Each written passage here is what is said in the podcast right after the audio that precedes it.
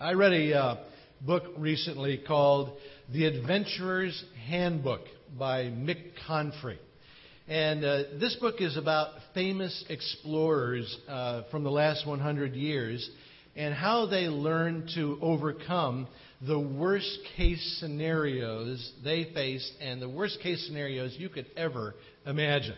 Uh, the book climaxes uh, with details on how adventurers learn to survive deadly animal attacks. For instance, the book explains how to survive an attack by a charging African lion. The secret is to stand still and stare at it. I would add praying. Uh, if you think that sounds hard, uh, you should hear the instructions for surviving an attack by an anaconda. Uh, this is a 10 step process in the book, and I'd like to share it with you, uh, just in case. Uh, this uh, Adventurer's Handbook uh, includes these instructions, uh, supposedly taken from a Peace Corps manual. Here are the instructions for what to do if attacked by an anaconda. if you are attacked by an anaconda, number one, do not run the snake is faster than you are. Number two, lie flat on the ground. Number three, put your arms tight at your sides and your legs tight against one another. Number four, allow the snake to nudge and climb over your body. Uh, number five, allow the snake uh, to examine you uh, then allowed it to begin swallowing you, starting with your feet. Ready for number six? It is do not panic. I don't know about you, but I think this one came a little too late in the process for me. Uh, number seven, allow the snake to suck your legs into its body. You must lie perfectly still. This will take a long time. Number eight, when the snake has reached your knees, with as little movement as possible, reach for your knife and very gently slide it into the side of the snake's mouth between the edge of the mouth and your leg. Then suddenly rip upwards, severing the snake's head. Number nine, be sure your knife is sharp. and uh, now you're ready for step 10. Number 10, be sure you have your knife. Once again, I would have put this step a little earlier in the uh, list. Uh, to be honest, I love this last step because it proves that sometimes when we think that we've encountered a worst case scenario, uh, we're wrong because there's actually a worst worst case scenario.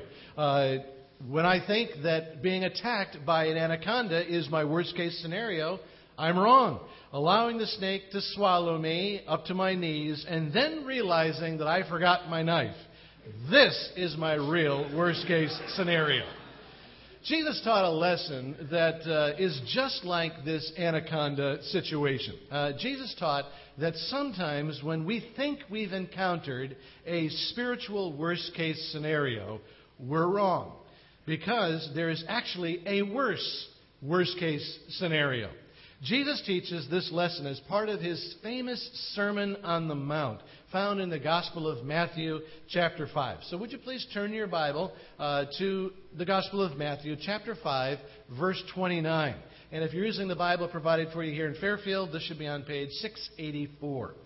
Uh, the Sermon on the Mount is famous, uh, and sometimes people characterize it as if uh, it were just a flowery speech with lots of uh, pretty poetry about salt and light and lilies and birds. Well, this depiction is uh, ignoring the fact that most of the Sermon on the Mount is some tough language on some really uncomfortable subjects. And today, we're going to study one of the most uncomfortable parts uh, Jesus had to say on the Mount. Uh, found here in Matthew chapter 5, beginning with verse 29, Jesus said, If your right eye causes you to sin, gouge it out and throw it away. It is better for you to lose one part of your body than for your whole body to be thrown into hell. And if your right hand causes you to sin, cut it off and throw it away. It is better for you to lose one part of your body than for your whole body to go to hell. And you see what I mean? These are not comfortable words, but they are extremely important words about two problems and one worst case scenario. So let's start with the two problems and then work down to the worst case scenario, the real worst case scenario. The first problem that Jesus identifies involves what the Bible calls sin. My first big problem is sin in my life. What is sin? Well, biblically speaking, and that's all that matters here, not what the culture says about sin, but biblically speaking, sin is whatever brings separation between me and God.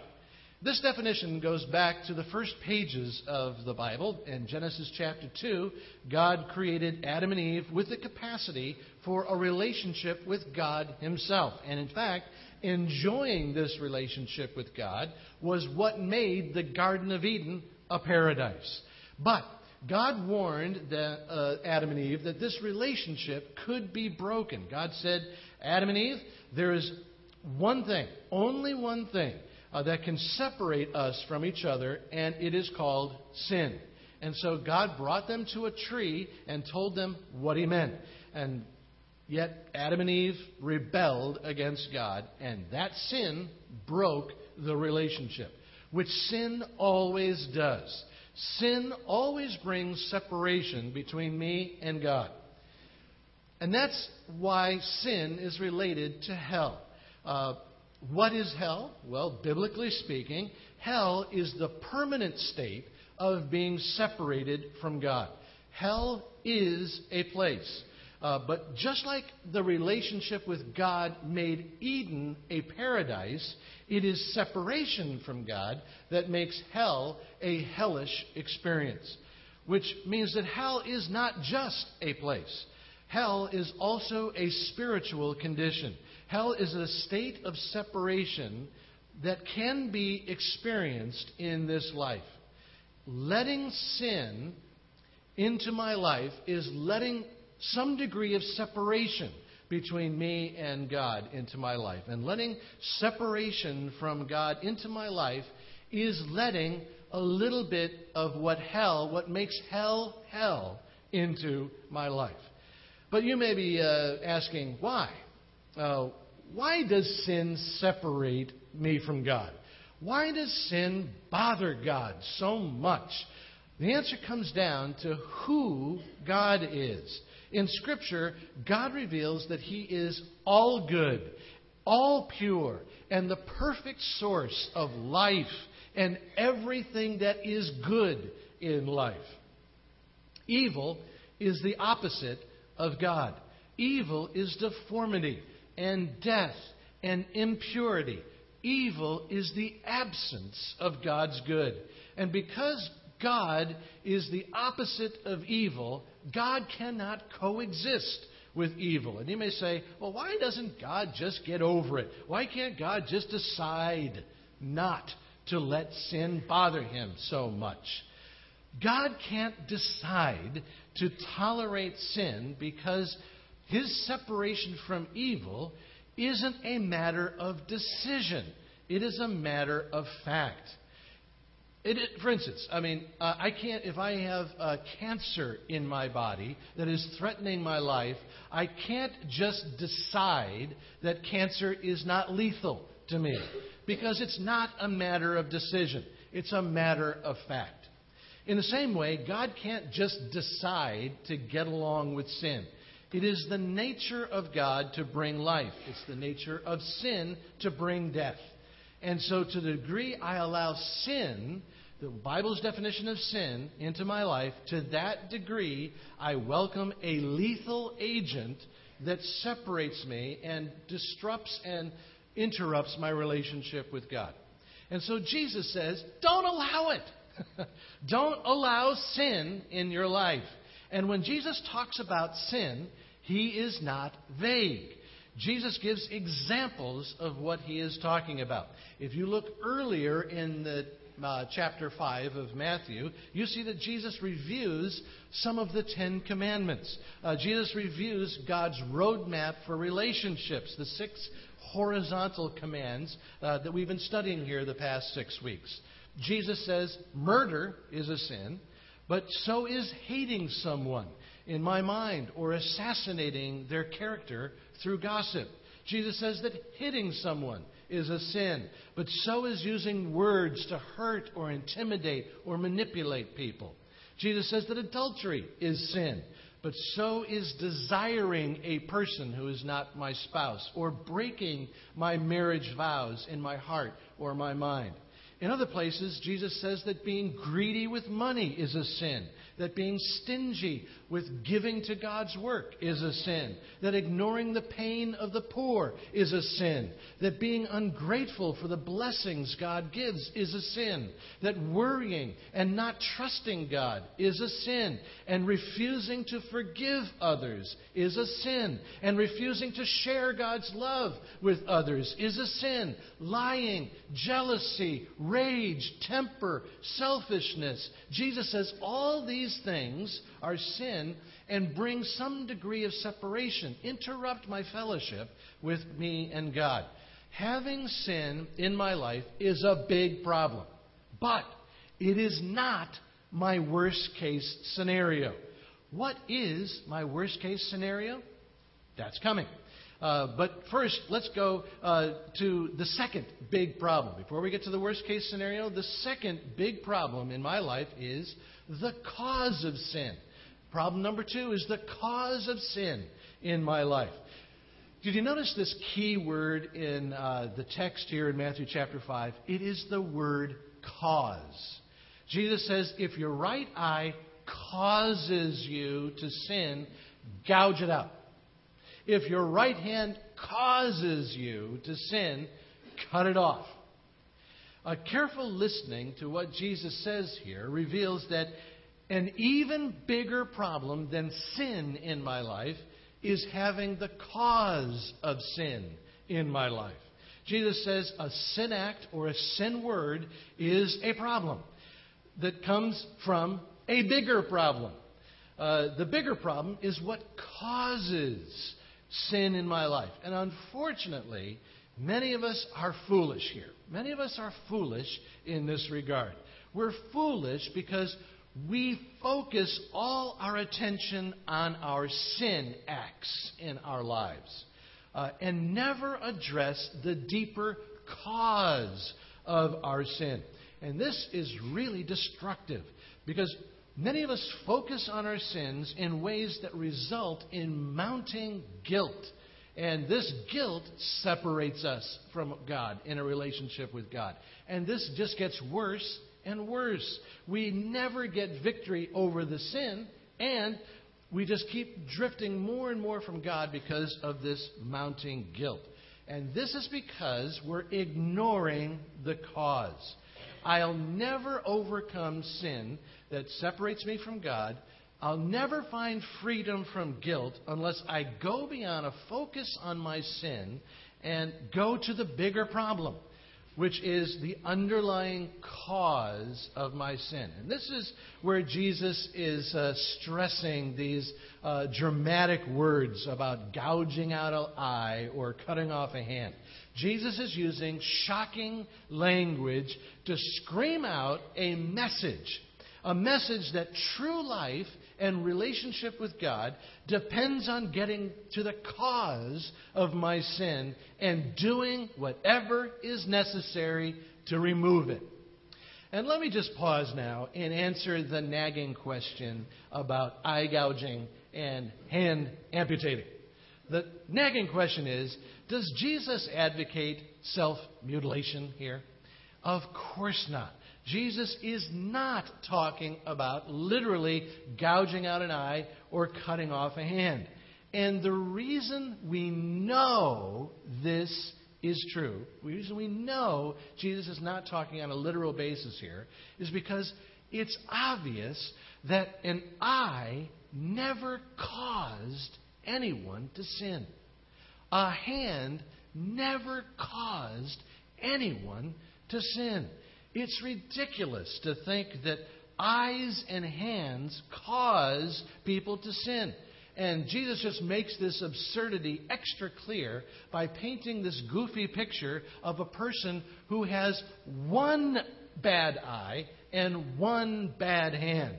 Jesus paints this absurd picture of a guy with a sinful rogue eye that is always causing him to sin, and one rogue right hand that is always getting this guy in trouble. Uh, I remember as a kid uh, watching a uh, black and white uh, horror movie of a man who lost his hand in an accident and somehow got an evil hand uh, attached to his wrist. And uh, this cursed hand had a mind of its own. Uh, throughout the movie, the guy kept having to reach out and uh, grab his uh, right hand that was uh, continually doing bad things, like choking his wife. And, uh, and throughout the movie, the evil uh, hand is always making these slow moves toward his uh, wife's throat, and then the good hand has to stop at the last moment. But in this movie, uh, this guy's wife was so annoying you couldn't help but root for the evil hand to finish her off. Uh, anyway, uh, when it comes to uh, Jesus' words about cutting off a hand, uh, you don't need to do it. Uh, unless, of course, you have one of those horror movie cursed hand things happening to you, in which case you should cut it off. because it's better to lose your hand than to go to jail for choking an annoying person to death, right? That's Jesus' point. Jesus is using the absurdity of this rogue eye or uncontrollable hand uh, to make the same point. Jesus is saying that sin is so destructive that you must eliminate the cause no matter how painful it is. Every sin has a deeper cause. And in Matthew chapter uh, 15, Jesus says that the cause of a sin is not the eye, it's not a hand, it is the heart. And Jesus then goes on to teach that the reason my heart leads me to sin is because sometimes my heart believes lies. Uh, Jesus teaches that all deeper cause of all sin is a lie. Uh, we don't all believe the same lies, uh, but all sin comes from the same place. It comes from lies. The root cause of every sin is belief in a lie about myself or about God. Once again, we see this principle in the Garden of Eden. Uh, Adam and Eve uh, sinned against God because they believed the serpent's lie about themselves and about God. For Adam and Eve, the lie was that God was not working to their best interests. Uh, the lie was that God was withholding something good when he forbid them from eating uh, from the tree of good and evil. The serpent's lie was that disobeying God would make Adam and Eve more powerful and more fulfilled. The same is true for us. Behind every sin is a cause, and behind every sin cause is a lie. For instance, uh, if the sin in my life is worry, I need to get to the cause by asking myself, what lie am I believing? Behind the worry sin is my, the lie that I'm believing that God isn't involved in my life, that God doesn't care, that God doesn't have good things in mind for me, and so I need to live in fear. If the sin in my life is addiction to work, I need to get to the cause. Behind my work addiction is the lie that I am not lovable unless I am successful. That my net worth in this world is the same as my net income. If my sin in life is gossip, I need to get to the cause. Behind my gossip sin is a lie that putting others down raises my stock up. If my sin is uh, being stingy with God's work, I need to confront the lie. And that my ability to make money is mine. And that everything that I earn is to spend on me. Uh, if my sin is drunkenness or a shopping addiction or TV addiction, I need to get to the cause. Behind it is the lie that the God shaped hole in my life can be filled with booze or entertainment or material things. You get the idea. You must get to the lie at the heart of your sin. We all believe different lies. So, what lie do you believe? The heart of my sin struggle is always my heart. And although my heart's tendency is to believe lies, and that is a big problem, it is not the worst case scenario in my life. So, what is the worst case scenario? According to Jesus, the worst case scenario in my life is when I adopt a lifestyle of passivity toward my sin and its cause in my life. Having sin in my life may seem like a worst case scenario, but it is not. Believing the lies that uh, that form a sin cause in my life may seem like a worst case scenario, but it is not. Sin is not the worst case scenario in my life because God offers forgiveness for sin. The cause of sin in my life, uh, that lie, is not the worst case scenario because in this hand eye metaphor Jesus uses, he is saying that the cause of sin uh, can be cut off or gouged out. According to Jesus, the worst case scenario in my life is when I become passive toward my sin and its causes. Because passivity means that my sin goes unforgiven. Because passivity means that the lies that cause my sin go unexposed. Because passivity means that I fail to cut off the cause of sin, and this passivity means that a separation grows between me and God. And this is the worst case scenario. Jesus is teaching this in our text. Jesus is teaching me that passivity toward sins that separate me from God is infinitely worse than losing an eye or a hand. Infinitely worse than anything you can imagine on a physical level. Jesus is teaching that separation from God is hell. It is the worst thing that can happen to anyone. The question becomes do you believe Jesus about this? Do you believe this? Do you? It's a simple question about a simple choice. The Apostle Paul follows Jesus with this same message. Uh, listen to how Paul frames the simple choice in Romans chapter 2. To those who by persistence in doing good seek glory, honor, and immortality, God will give eternal life.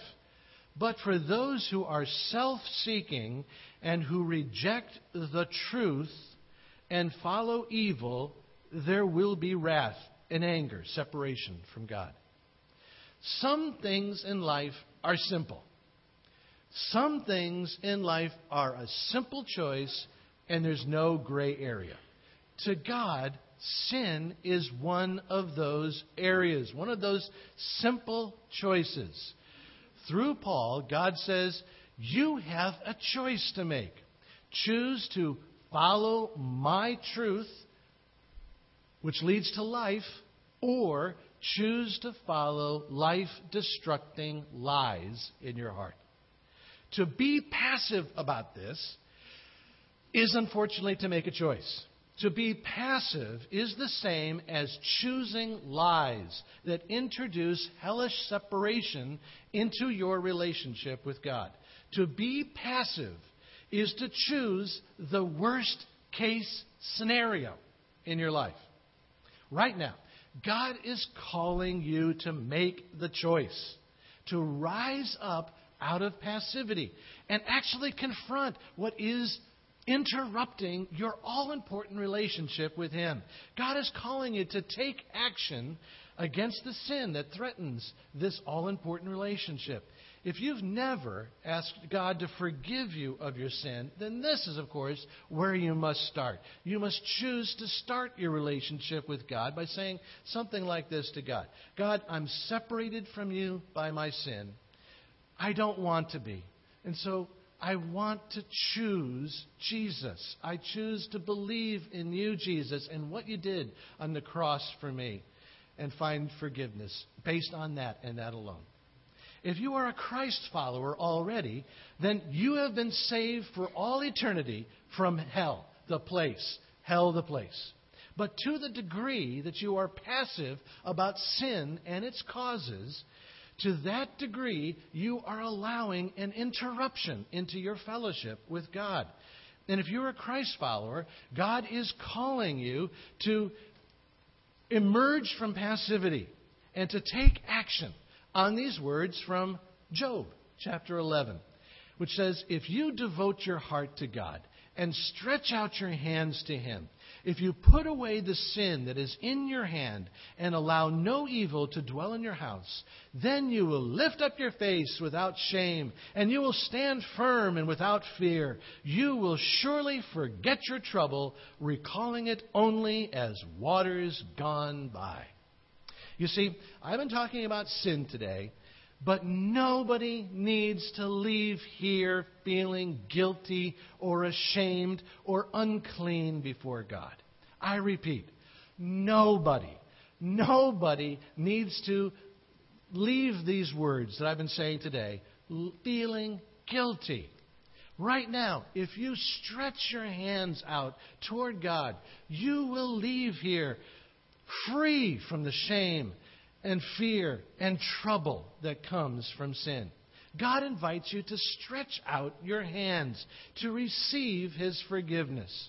Uh, in 1 John chapter 1 verse 9, God promises that if you confess, you agree with God about your sin and its causes, God is faithful and just and he will forgive you of all your sins and cleanse you cleanse you from all unrighteousness.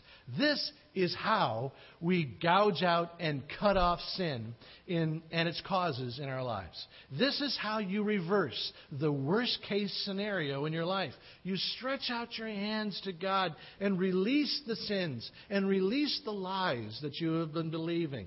You stretch out your hands and then you receive God's forgiveness, the truth of forgiveness that comes in Jesus.